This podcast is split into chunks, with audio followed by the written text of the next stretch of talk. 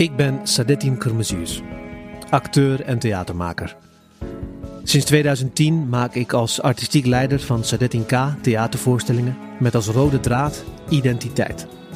Kleine en grote verhalen, vertellingen waarin maatschappelijke en actuele onderwerpen vanuit een heel sterk persoonlijke en autobiografische blik worden behandeld en waarvoor ik met humor, zelfrelativering en ernst in de geschiedenis van Nederland en de wereld duik, maar ook in mijn eigen geschiedenisgraaf.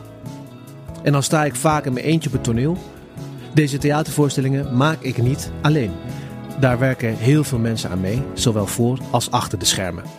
Hoe dat allemaal in zijn werk gaat? In deze podcast laten we deze mensen aan het woord. Mensen die niet zo vaak in de spotlight staan, maar die voor mij wel een hele belangrijke rol spelen bij het maken van een voorstelling. Van dramaturg tot marketeer, van lichtontwerp tot decorbouw. Zonder deze mensen was geen van die voorstellingen mogelijk geweest. Het is tijd dat zij een podium krijgen. En daar kun je nu naar luisteren. Welkom bij Meestervertellers. Dieke van der Spek is onze hoofdmarketing, onze kapitein van de publiciteit. Zij zorgt ervoor dat zoveel mogelijk mensen horen dat we spelen, wat we spelen en waar we spelen. Toen wij op een gegeven moment steeds meer op eigen benen kwamen te staan, dachten we: moeten we niet zelf iemand gewoon in dienst nemen die onze publiciteit doet? En toen kwamen we al heel snel bij Dieke uit. Ja, Dieke is een tijger. Dieke is een bekend persoon in, in, in, haar, in haar veld. En Albert, uh, Albert is weer, ja, ook weer een apart verhaal. Albert die zat bij mij in het jaar op de toneelacademie. Die deed de theatermakersopleiding. Ik heb uh, met hem mijn allereerste Shakespeare gespeeld in, de, in het propeduizenjaar. Vanaf toen zijn we vrienden geworden. We zijn huisgenoten geweest in Maastricht. En uh, Albert zat in mijn allereerste bestuur. En toen ik een zakelijk leider ging zoeken, zei hij: Dan stap ik uit het bestuur en wil ik solliciteren. Albert is fantastisch. Een geweldige zakelijk leider, omdat hij ook weet hoe het in de praktijk eruit ziet. Want hij regisseert ook zelf voorstellingen. En hij is gewoon een hele goede, echte mattie. Welkom, Dieke en Albert. Dank je. Hi. Leuk dat jullie er zijn. Um, wie zijn jullie, wat doen jullie bij Sadet K? Nou, Albert, jij mag eerst. Hm. Neemt net een slok. Ik nam net een slok, want ik dacht, Dieke mag eerst. Uh, hallo, ik ben uh, Albert van Andel. Ik ben 37 en een half jaar oud. Um, en ik ben de zakelijk leider van Sadet K. Uh, en dat betekent dat ik zorg dat er geld is en dat dat zo goed mogelijk uitgegeven wordt. Daar komt het eigenlijk op neer. En, jij, en ik ben uh, Dieke en ik ben, uh, ja, leeftijd moeten we blijkbaar ook noemen. Ik ben 39 en uh, ik doe voor Sadet in K de marketing. Dus nou ja, uiteindelijk zorgen dat er mensen in de zaal zitten en de mooie voorstellingen kunnen zien. Wie van jullie gaat er al het langst terug met Sadet in? Albert. Ik.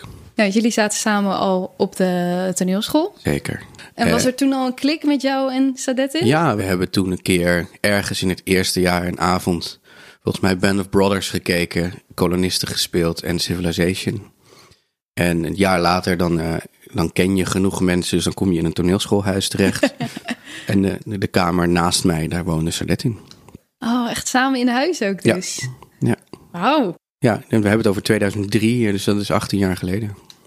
En, uh, en, voor jou, Dieke, hoe lang werk je nu bij Sadetin? Ja, ik heb nooit samen in een huis gewoond uh, met Sadetin. maar ja, ik raak altijd de tel een beetje kwijt. Maar volgens mij zitten we al wel een jaartje of acht, zeven, acht. Uh, zeven, zeker 2014. Jij weet het gewoon precies, of ja. je hebt het net opgezocht?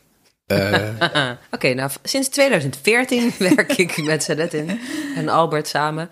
En ik kende Sadetin al wel als acteur. Ik heb de, bij het Nationaal Toneel ook wel veel gewerkt. En daar heeft hij uh, ooit een keer een rol gespeeld. Dus uh, daar heb ik hem al een beetje gezien. En, uh, en ik volgde ook wel wat, wat Troubleman, hoe het toen nog heette, maakte. Maar nou ja, sinds 2014 echt actief als marketeer betrokken. En hoe ben je daar dan bij betrokken geraakt? Op een gegeven moment benaderde jij mij volgens mij gewoon, Albert, van joh, wil je eens praten? Want uh, we zoeken iemand. En zo geschieden. Ja, dat was wel een sollicitatie, maar we hebben dus blijkbaar heel goed de indruk gewekt dat het een open kennismaking ja, was. Nou ja, uh, want we hadden toen een aantal mensen gevraagd om, om koffie mee te drinken. En toen, uh, toen hebben we natuurlijk voor Dieke gekozen, want dat was logisch. en waarom was dat logisch? Wat, wat maakt Dieke goede marketeer? Nou, dat was gewoon een goede klik. En uh, Dieke was toen al best... Want jij werkte eerst volgens mij vast bij het Nationaal Toneel mm. toen nog. Uh, en toen ben je voor jezelf begonnen. En toen begon Dieke al een beetje naam voor zichzelf te maken. Ook precies in het soort gezelschappen wat wij ook zijn. Dus de, de wat kleinere, maar wel vernieuwende gezelschappen. Ik kreeg wel een baan aangeboden, ook bij het uh, Nationaal Toneel toen de tijd. Maar ik vond het veel leuker om echt met makers mee te gaan. En dus ik, ja, ik was heel erg vereerd toen Sadet in, in, en Albert me vroegen om eens te komen kennismaken. Dus uh, ja, dat paste gewoon heel erg bij waar ik toen stond in mijn carrière. En nog steeds, want ik ben er... er zijn er veel afgevallen inmiddels, maar... en ja, andere makers voor in de plaats gekomen. Maar bij Sadet in werk ik nog steeds met veel plezier. Dus. En kan je er de vinger op leggen wat het dan nu is met Sadet en dat je het toch het leuk blijft vinden? Ja, ik, ik denk, ik ben er zelf het absoluut niet op uitgekeken. Ik heb ook het gevoel dat we elke keer wel weer verder komen met wat we aan het doen zijn en, en, en wat we bereiken en stappen die we zetten. Zodra je bij een club begint te merken, ik doe elk jaar, elke keer hetzelfde, we komen niet verder. Er is geen ruimte voor mijn ideeën, maar ik sta ook niet meer helemaal achter uh, hoe zij het willen neerzetten. Dan dat is een punt waarop ik zou zeggen, joh, volgens mij hebben jullie iemand anders nodig hiervoor en pas ik daar niet meer bij. En is het ook voor mij beter om, uh, om een andere weg in te slaan. Maar dat heb ik bij Sedetten eigenlijk nog nooit gehad. We zijn ja, voor mijn gevoel heel open en eerlijk uh, in gesprek met elkaar altijd over welke kant we op willen. En er is heel veel ruimte voor mij ook om mijn mening te geven. En ik, ik blijf nog wel even als het mag uh, van de mannen. Kijk, wat fijn. Uh, hoe ziet jullie werken dan van dag tot dag uit? Als er dan wel een voorstelling gemaakt wordt, wordt wanneer kom jij er bijvoorbeeld bij, Dieke? Of ja, hoe zit dat precies? Ja, ik ben wel, uh, uh, denk ik, steeds meer door de jaren heen in een eerder stadium betrokken. Wat ik nu ja, heel leuk vind, is dat Albert me zelfs al, uh, al om advies vraagt als hij een voorstelling aan het boeken is met theaters. Van joh, wat denk jij? Zullen we in die maand in première gaan of in die? Wat is gunstig? Wat zijn de voordelen en de nadelen? En dat, is, dat heb ik niet bij veel makers, dat ik, dat ik echt al veel eerder betrokken word. En echt gericht met de voorstelling, ja, heb je vaak zo'n jaar van tevoren in, in het voorjaar uh, van het seizoen daarvoor moet je foto en tekst al naar de theaters. Dus dat is eigenlijk het eerste moment dat ik met Sedet ga praten over joh, uh, ja, wat ga je doen? Weet je het überhaupt al welke kant je op wil en wat gaan we die theaters aanleveren? En dan uiteindelijk zo drie maanden voor een première. En ik moet zeggen, bij Sedetin werkt het anders dan veel andere makers. Die weten eigenlijk in de meeste gevallen pas een week voor de première precies wat hij aan het maken is. Dus je kan niet heel ja. lang vooruit werken met hem. Of althans, alles kan. Maar dan is het een groot risico dat het uiteindelijk niet meer klopt bij wat de voorstelling wordt.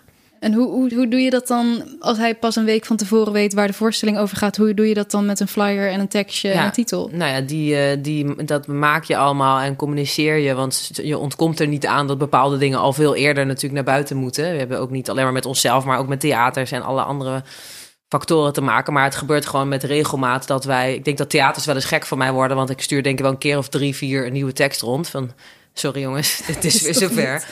maar ook wel met een goede uitleg. Ik denk dat de eerste jaren toen ik met Cedet ging werken... Eh, heeft me dat wel uh, uh, ja, wat frustraties bezorgd. Want als marketeer klinkt dit als absoluut niet de ideale manier van werken. Maar ik heb uiteindelijk geleerd dat als je uh, in echt de allerbeste voorstelling wil laten maken, moet je hem die ruimte geven en moet je gewoon ermee dealen dat er vaak dingen veranderen. Uiteindelijk als marketeer ben je ook het meest geholpen bij de beste voorstelling, want dat verkoopt toch de meeste kaarten als het uiteindelijk gewoon goed is en mooie recensies krijgt en het publiek enthousiast is en het doorvertelt. Ja. ja, daar heb ik veel meer aan dan dat ik heel erg strijd ga voeren over een titel die ik drie maanden geleden heb gecommuniceerd, die per se uh, mm-hmm. moet blijven. Dus dat heeft wat tijd nodig gehad, maar je gaat ook wel inzien als je langer met elkaar optrekt, dat dat gewoon een manier is waarop het moet. En ja, je af en toe even je frustraties opzij moet zetten en er gewoon mee moet dealen. En uh, dan kom je daar wel weer uit.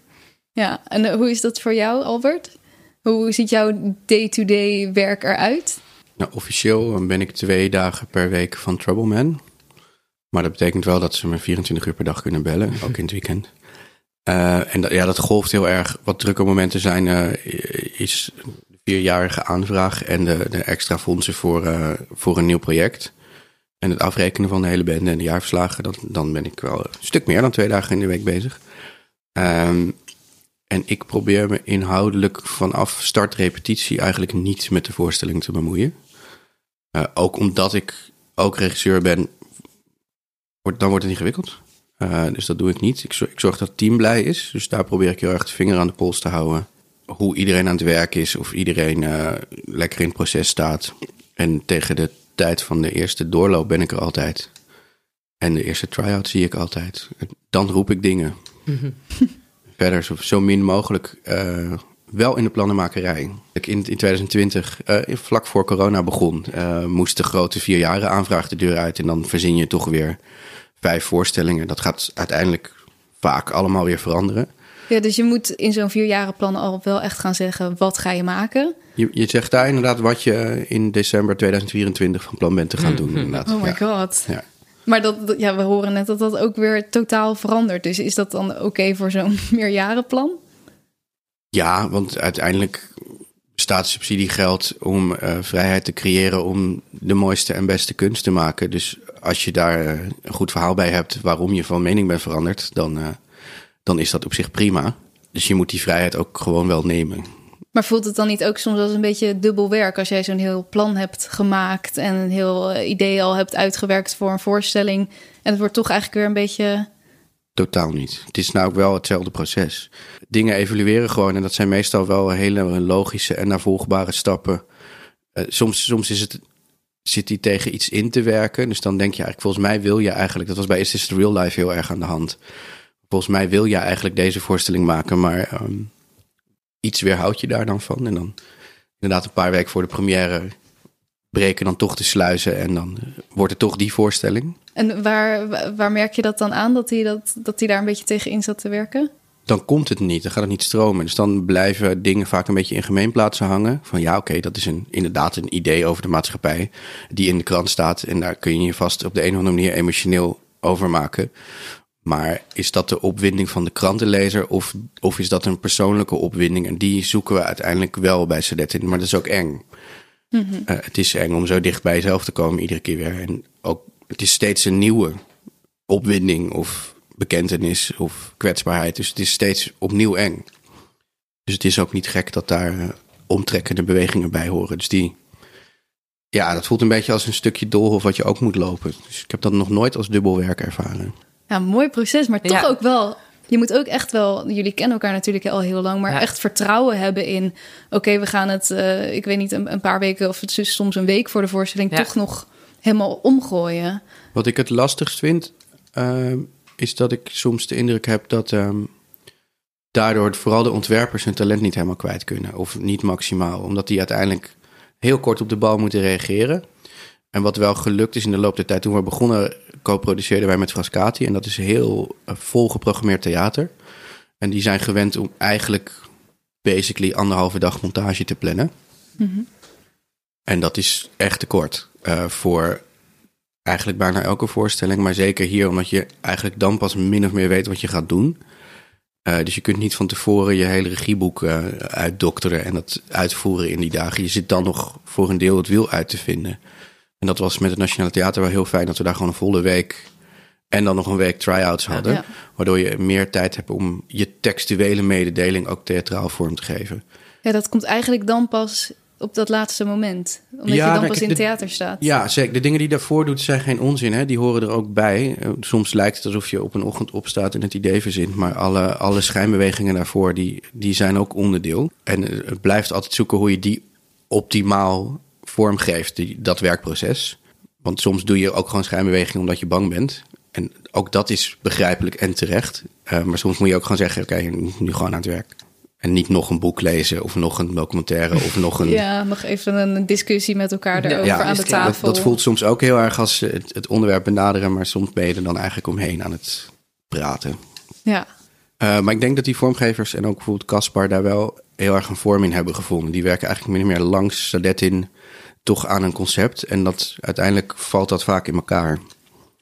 Maar dat is wel een, een, ook een resultaat van heel veel met dezelfde mensen samenwerken en echt weten wat je doet. Waar ze net heel goed in is, is iemand nodig hebben. Wat bedoel je daarmee? Hij zegt tegenovergestelde van mijn karaktertrek. Hij kan heel goed om hulp vragen en zeggen dat hij iets niet kan. En dan aan die ander het geheel laten van nee, dat kan jij, doe jij dat. En daar is hij ook gul en dankbaar in en dat, dat werkt heel prettig.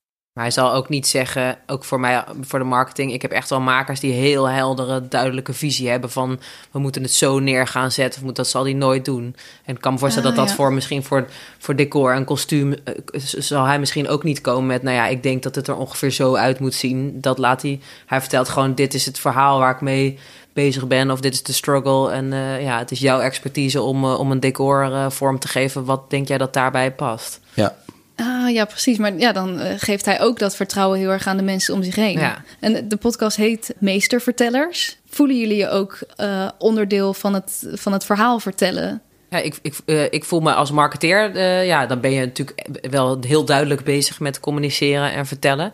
Dus ik voel me wel een soort, eh, nou ja, ik, ik faciliteer eh, eh, het vertellen van de verhalen van Sadetin wel. En wat ik denk ik, ja, wij, ik probeer wel steeds meer te zoeken naar hoe kunnen we ook aan het publiek, hè, want ik ben natuurlijk vooral aan, met het publiek die verhalen aan het delen. Hoe kunnen we ook meer vertellen wat er allemaal bij komt kijken bij, bij dat uiteindelijke verhaal dat hij op het podium vertelt. Dit hele proces wat eraan vooraf gaat en alle alle wegen die we inslaan en alle kanten die we opgaan, daar merkt publiek eigenlijk niet veel van. En dat is, dat is een verhaal wat ik, nou ja, wat we al proberen met, eh, met zo'n podcast, maar ook met blogs op de site en andere manieren steeds meer eh, te vertellen. En ik denk dat daar voor mij ook wel een rol in is. En hoe, hoe kunnen we vertellen hoe iets tot stand komt en wat er allemaal gebeurt. En voor jou? Ja, ik moest. Ik vind het natuurlijk een, het is natuurlijk best een cocky titel. maar eh, ja, ik voel me daar zeker onderdeel van, omdat ik. eh, ik ben dit gaan doen omdat ik als regisseur eh daarachter kwam hoe belangrijk de omstandigheden waarbinnen je kan werken zijn. Ik bedoel, Als regisseur heb je invloed op die eh, anderhalf uur op de vloer. Maar als de omstandigheden net buiten die vloer niet in je eigen controle zijn, kun je eigenlijk niet vertellen wat je wil. Toen ik, eh, toen ik net bij productiehuizen werkte, deed mijn vriendin een minor theaterwetenschap. Zij is literatuurwetenschapper. Daar leerden ze dat jonge makers van nu allemaal monologen maken, omdat de samenleving individualiseerde. Oké. Wat onzin is, jonge makers maken monologen omdat er niet meer geld is voor meer acteurs. Precies, ja. En het is voor mij ergens op een indirecte manier ook regisseren. Het is eh, door de omstandigheden zo te creëren dat er goed gewerkt kan worden, kun je maken wat je kan maken. En er zijn heel veel mensen die geld een soort ander gesprek vinden. Maar in mijn hoofd is een begroting een uitdrukking van je intenties. En daarmee dus ook verhaal wil ik niet zeggen, maar wel een eh, eh, opzet van hoe je wil werken en hoe je met je mensen om wil gaan. En daarmee ook met de wereld in zekere zin. Ja, je maakt echt keuzes van wat vinden wij belangrijk. Ja, En is dat dan niet... Het lijkt me ook lastig omdat je natuurlijk ook gewend bent als regisseur... om zo in dat creatieve proces te zitten. Heb je wel het... Ja, moet je dan jezelf daar ook een beetje uithalen soms? Nee, want Sadetin werkt zo anders dan ik... dat ik, ik zou zelfs een beetje nerveus worden... als ik hem ooit af moest regisseren. Dat zou zo niet mijn manier van werken. Dus daar heb ik echt geen last van. Waarom zou dat niet jouw manier van werken zijn? Ik zou bloednerveus worden van het totaal ontbreken van een tekst. Bijvoorbeeld bij het begin van... ik begin daar toch meestal wel mee. En die tekst die neem ik serieus en maak ik min of meer heilig. Of eh, dat is in elk geval mijn, mijn uitgangspunt. En, en Sadetin begint met niks. Dus, eh, eh, of met een onderwerp eigenlijk. En Dus ik zou al- alles waar ik goed in ben, zou ik niet kwijt kunnen. Dus daar, daar heb ik totaal geen last van. Ja, maar het is ook iets waar je dan misschien niet per se voor opgeleid bent. Hoe, hoe, heb, je hoe heb je al die dingen je eigen gemaakt? Denk ik deels gewoon aanleg. Eh, hoe heb ik dat geleerd? Gewoon door het te doen. Dat is doen, ook ja. wel een beslissing geweest van de voorzitter toen, van Mark Timmer. Die, wij kregen twee ton ineens. Sadet had een aanvraag geschreven. Hij dacht, ja, dat vond ik rotwerk, dus ik ga hem wel indienen, anders was het voor niks. Maar ik wil het nooit meer doen. Nee, toen bleek dat hij een stichting op moest richten. Nou, dat heeft hij volgens mij in twee dagen moeten doen. Allemaal kunst- en vliegwerk. En uiteindelijk de post met de trein naar Den Haag gebracht. Anders zou het te laat gekomen zijn. en Dat de soort post dingen. met de trein naar Den Haag. Ja, ik zat toen in het bestuur, want hij zocht hij gewoon de drie mensen boven zijn telefoon gebeld, min of meer als bestuur. Dat is overdreven, maar wel een beetje. En ik dacht daar nooit meer iets van te horen. En drie maanden later hadden we ineens geld voor twee jaar. Oh, En de toenmalig voorzitter, ik ben toen ook uit het bestuur gegaan, eh, omdat ik zakelijk leider wou worden. Ik heb gewoon gesolliciteerd. Die vond dat we dat als makers, als generatie zelf moesten gaan uitgeven. Dus niet een of andere ervaren rot bestellen die dan wel vertelt hoe dat moet. Nee, regel het zelf maar, want wie zegt dat die oude rot weet hoe het moet? Want we zijn nu in deze tijd. En wanneer was dit? Want dit is dan wel de, de geboorte van Ja, dit was in 2010. 2010. Toen kregen we geld voor 2011 en 12. Toen hebben we in twee jaar vier voorstellingen gemaakt, wat echt veel te veel is. weet je, ja. Waar, waaronder. En dat was de eerste die op het theaterfestival terechtkwam. Dat was denk ik wel zijn doorbraak. Eerst de hype. Ja, Volgens mij hebben we Dieke toen ingehuurd om de herneming daarvan Ja. te marketen. Ja. ja, dus eigenlijk in die eerste twee jaar is het gewoon ook al gelijk booming geworden. Je hebt gelijk Ja. een succes te pakken. Is dat moeilijk om dan vanuit daar weer door te gaan? Toen kwam eh Halbe Zijlstra in die periode. Dus toen hebben we de meest bescheiden aanvraag ingeleverd die we konden indienen. We hadden eerst een ton per jaar en daarna 60.000. nou, daar kun je één fulltimer van betalen, modaal. Dat, zo weinig geld is dat. Iedereen weet, vergeet altijd hoeveel personeel eigenlijk kost. Omdat iedereen alleen vanuit zijn netto loon denkt. Maar Oh, je moet ook ja. belasting en pensioen en vakantiegeld en sociale premies afdragen. Dus Eén iemand voor 60.000. dat is ongeveer, dat is iets meer dan een modaal salaris aan werkgeverslasten. En dat was voor ons een, dat vond ik een hele spannende aanvraag. Omdat Halbe Zijlstra er was, we nieuw in het bestel kwamen. Dus daarom hebben we heel laag ingezet van, nou ja, dit, dit moet je gewoon doen. Deze, een Ja. beetje kassa koop je. De aanvraag daarna is heel erg gered door... Je derde voorstelling is het belangrijkste in het kunstenplan. Want dat is de voorstelling die de commissie heeft gezien als ze je plan lezen. Oh, huh? hoe zit dat?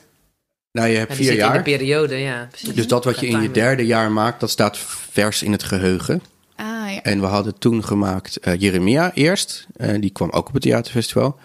Toen hebben we Pandgenoten gemaakt. Dat was over de woningmarkt. Dat het wat lastig te grijpen onderwerp is. En had die voorstelling ook last van. Van dat lastig te grijpenheid. En toen, dus toen maakte ik me wel zorgen van... Goh, als de volgende geen, eh, geen knaller is, dan eh, wordt het lastig. En toen was de volgende was de radicalisering van Sudet in K... die weer op, weer op het theaterfestival kwam... en eh, hartstikke goed gewaardeerd werd.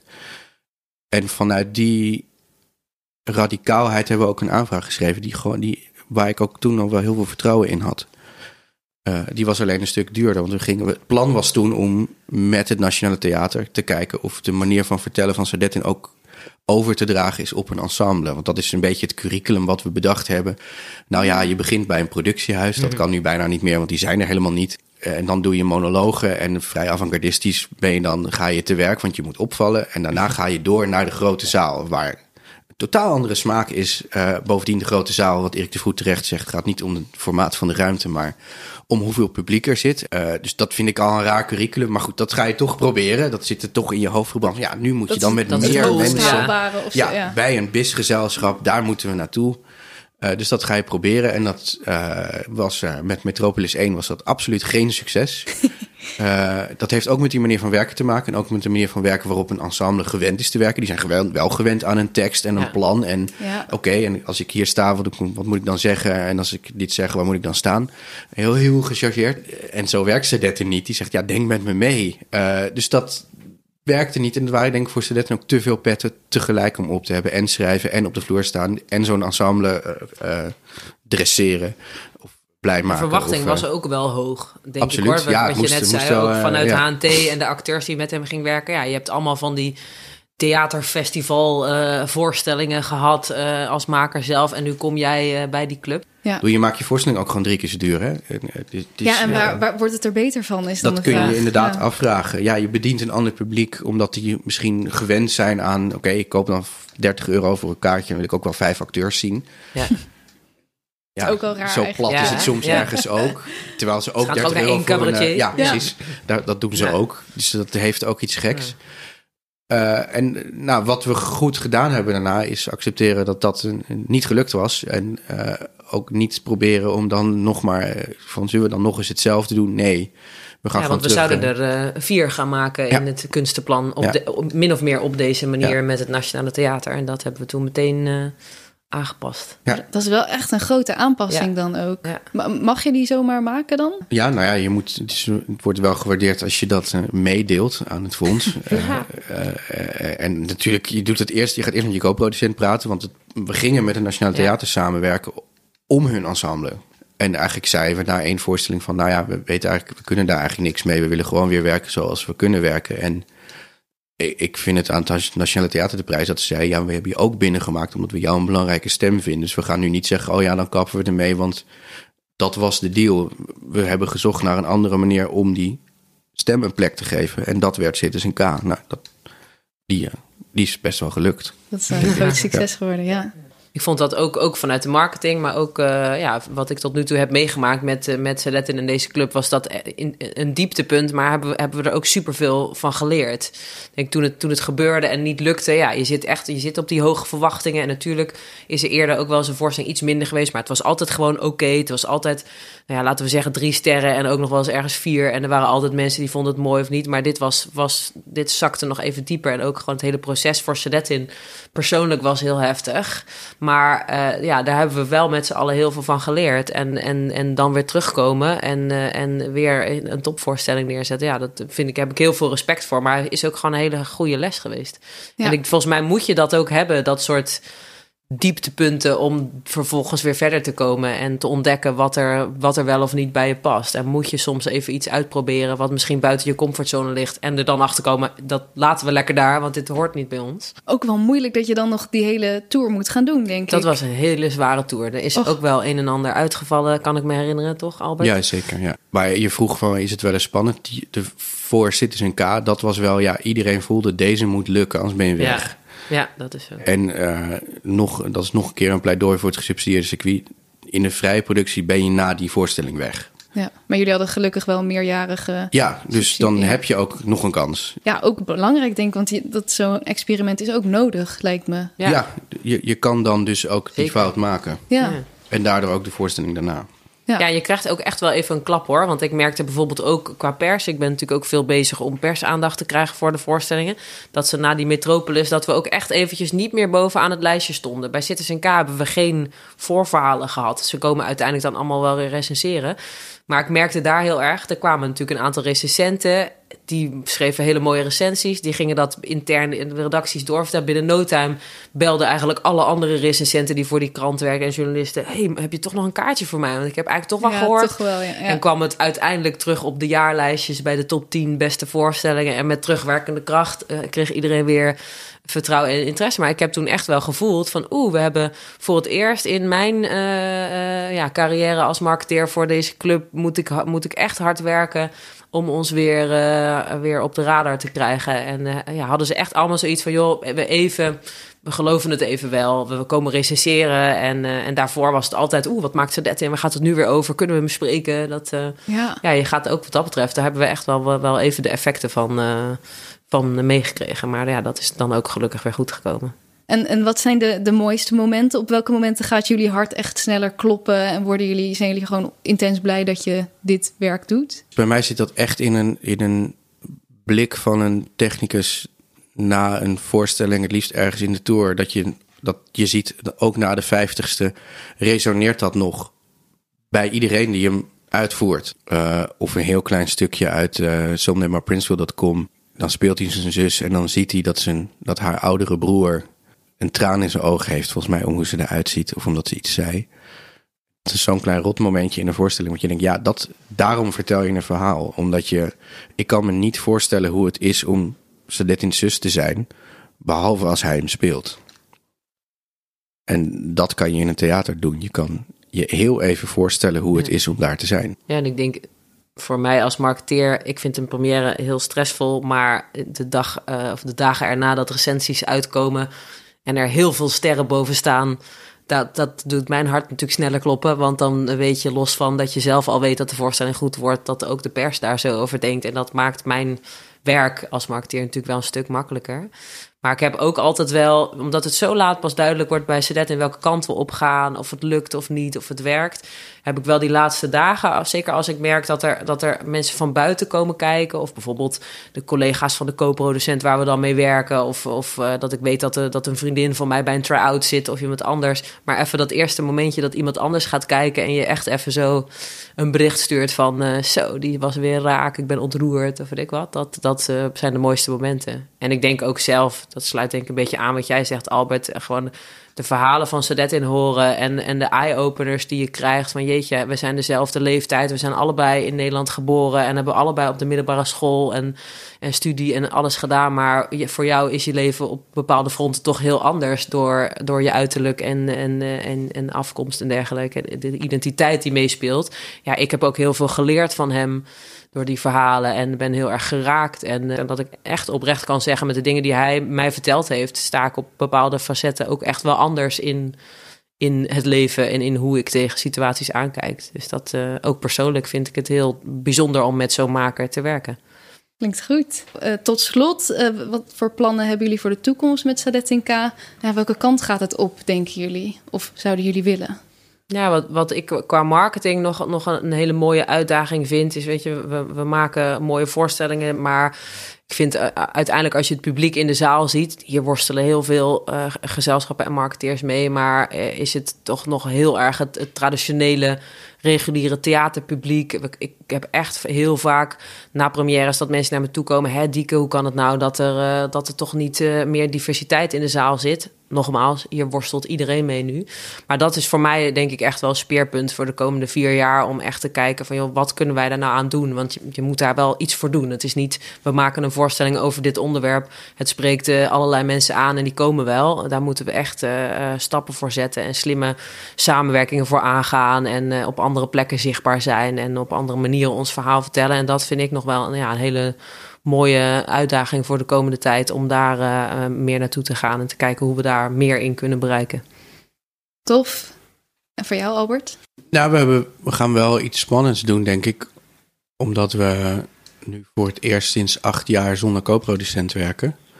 Wat denk ik heel goed is. Uh, want daarbij hebben we echt heel veel controle over onze nou, precies waar ik mee begon, over de omstandigheden waarbinnen je werkt.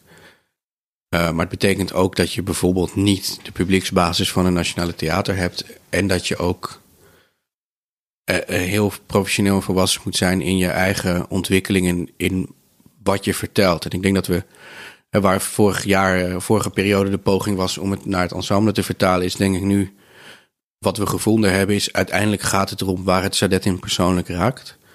We hebben een aantal best maatschappelijke thema's uitgekozen, ook wel een paar persoonlijke. Maar de vraag is, gaat dat lukken om die maatschappelijke thema's naar het persoonlijke te krijgen? Want daar gaat het raken. En lukt het om op deze manier te blijven vertellen en ook wel nieuw te blijven in hoe je werkt, met wie je werkt en wat je, hoe je vertelt. Dan denk ik de, de, de uitdagingen voor de komende drie jaar nog, want er is één jaar hmm. opgesoupeerd door COVID-19 ben benieuwd. Ja. Nou, we gaan het zien en hopelijk een beetje zien en beleven. volgen. Ja, zeker. Kom maar gewoon kijken. Precies. Ja. Oh, kijken naar theater live. Graag. Zat dit in? Je hebt net het gesprek gehoord met Dieke en Albert. Um, ja, wat vind jij zo goed aan deze twee mensen? Waarom werk jij zo graag met ze?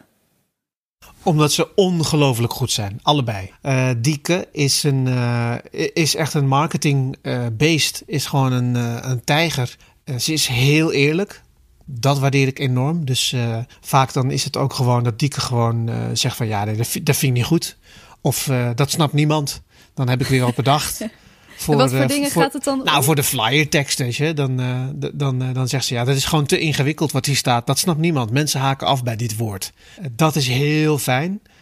En Albert is, ja, kijk, naast een hele goede vriend ook een hele goede zakelijk leider. Omdat hij weet waar hij het over heeft. Omdat hij de praktijk kent.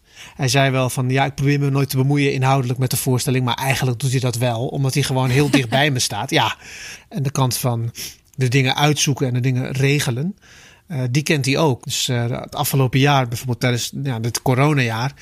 Ja, ik, ik denk dat Albert een ongelooflijk goede werknemer is geweest, werkgever is geweest. Voor ja. al onze ZZP'ers. was eigenlijk geen sprake van. Ja, nee, we gaan mensen dan minder betalen. Maar uh, het was meteen van: ik wil dat iedereen gewoon betaald wordt. En dat we onze contracten nakomen. Want zo creëer je ook gewoon ja, je zorgt gewoon dat mensen ook uh, zich geborgen voelen. En uh, ja, dat is gewoon heel fijn ja. aan hem. Hoe is het ja. dan om echt met een, met een vriend te werken? Want ik kan me voorstellen, jullie moeten misschien ook wel eens uh, ingewikkelde gesprekken voeren met elkaar. Ja, dat was even wennen natuurlijk. Omdat we ineens een hele andere verhouding met elkaar zaten. Dat we ook gewoon een beetje moesten uitzoeken van hoe doen we dit. Maar we zijn best wel goed in de, de petten op en afzetten. Dus dat we ook gewoon zeggen van... hé, hey, dit is even als de zakelijk leider van, uh, van, uh, van C13K. Of dit is even Albert die spreekt. Dus ja, het dat lukt wel. ja, dat gaat wel goed. wat is je eerste reactie op het gesprek wat je nu hebt gehoord? Hoe, ja, hoe kwam het op je over? Ja, ze kennen me goed. Ze hebben helemaal door hoe ik, uh, hoe ik in elkaar steek. En uh, dat vind ik dan leuk dat Albert zegt van... ja, ik zou dat nooit kunnen met hem uh, op deze manier werken... want ik zou helemaal gek worden. Ik denk dan ja, dat, dat, dat is wel... omdat we nodigen heel vaak bijvoorbeeld een, een, een regisseur uit... Die, die dan ja, voor dit project erbij komt. Vaak zijn het dezelfde mensen, maar soms ook mensen die voor het eerst komen. Ja, er is nogal veel gevraagd van ze. Van oké, okay, op dag één is er geen tekst, er is een plan. En bij mij is het schrijven is gewoon een onderdeel van de repetities. Dus ik schrijf tijdens de repetities. Het ontstaat, het is echt een maakproces. Nou, bijvoorbeeld wat werd benoemd, dat uh, Metropolis, dat eerste project dat we uh, co-produceerden met het Nationale Theater. Ja, Mhm. dat is dan echt. uh, ja, ik ben ook heel blij dat ze het daarover hebben gehad, omdat het nogal een. Uh, nogal van invloed is geweest. Maar daar was bijvoorbeeld ja, dat, dat idee van: oké, okay, we beginnen met een leeg vel en we gaan met z'n allen gaan we naar het einde toewerken. En op een gegeven moment komen we met z'n allen in een snelkookpan. Ja, dat kan niet met zeven mensen. Dat nee. gaat niet. Uh, nee. Ja, dan werkt het dus niet. En ja, daar, lesson learned. Ik ben wel blij dat het uiteindelijk gebeurd is, omdat hè, die lessen daaruit uh, geleerd werden. Maar dat was heel heftig. Dat dan mm -hmm. op een gegeven moment wordt gezegd van ja, misschien moet, uh, moet dit nog niet in première gaan. Of op deze manier toeren. Ja, wil je dat wel? Ja, je bent er ineens een, een, een, een hele kleine gast ben je dan. Die zich heel verantwoordelijk en schuldig en oh, mislukt voelt. En soms zijn acteurs helemaal geen leuke mensen. Ik uh, bedoel, ik ben zelf ook als acteur geschoold. Dus ik weet een beetje wat het is om een acteur te zijn. En je hebt dan heel veel behoeftes. Je ja. wil heel veel duidelijkheid. En uh, ik ben een maker die juist met veel uh, uh, onduidelijkheid werkt. Je werkt normaal met mensen die jou die dat weten en jou daarin vertrouwen. Maar misschien ja. voor al die nieuwe mensen was dat gewoon. Juist. Juist. Te onzeker. En uiteindelijk is het allemaal opgelost en uitgepraat met iedereen. Hè? Uh, dat, dat gebeurt. Uh, Erik de Vroet zei: joh, pff, over tien jaar dan, dan lach je hierom. Nou, we zijn nu vier jaar verder, drie jaar verder. Kan er al een beetje om lachen. Het was een harde les, dat was niet leuk. Echt niet. Dus ik denk daar ook niet met veel plezier aan terug. Maar tegelijkertijd ook, denk ik, als dat niet was gebeurd, dan had ik een aantal voorstellingen die heel goed zijn geworden, nooit gemaakt. Op het einde vroeg ik uh, Dieke en Albert allebei naar hun plannen voor de toekomst met de Sadet 10K. Ja. Um, wat, zijn, wat zijn jouw plannen eigenlijk? Goh, ik weet niet of ik dit moet vertellen al eigenlijk. Maar laat ik, het, laat ik het maar doen. Ja, ik ben uh, bezig met iets in het buitenland. Oeh. In het Verenigd Koninkrijk. Dat is net opgezet. Uh, dat houdt eigenlijk in dat ik de vorm en manier van uh, werken die ik nu hanteer, eigenlijk de vertellende stijl, vertellen en spelen, die mix daarvan, het hele persoonlijke en bijna het niet spelen, dus heel erg als jezelf uh, op een toneel staan, dat ik die vorm uh, verder wil verdiepen. Dat ik daar nog meer, ja, nog beter in wil worden eigenlijk. Daar ben ik nu mee bezig. En ook om te kijken of die teksten die we hebben geschreven, of die ook nou, vertaald zouden kunnen worden, of die in het buitenland gespeeld zouden kunnen worden. Ja, ik, ik was daar eerst niet zo happig op. Dat ik dacht van nee, Nederland is genoeg. Of eerst, eerst, mm-hmm. eerst Nederland, Nederland wat, wat er hier in Nederland speelt, of uh, veel belangrijker. Maar uh, inmiddels denk ik daar toch iets anders over. Dus ik denk toch, um, ja, uh, de stap naar, naar het buitenland misschien toch.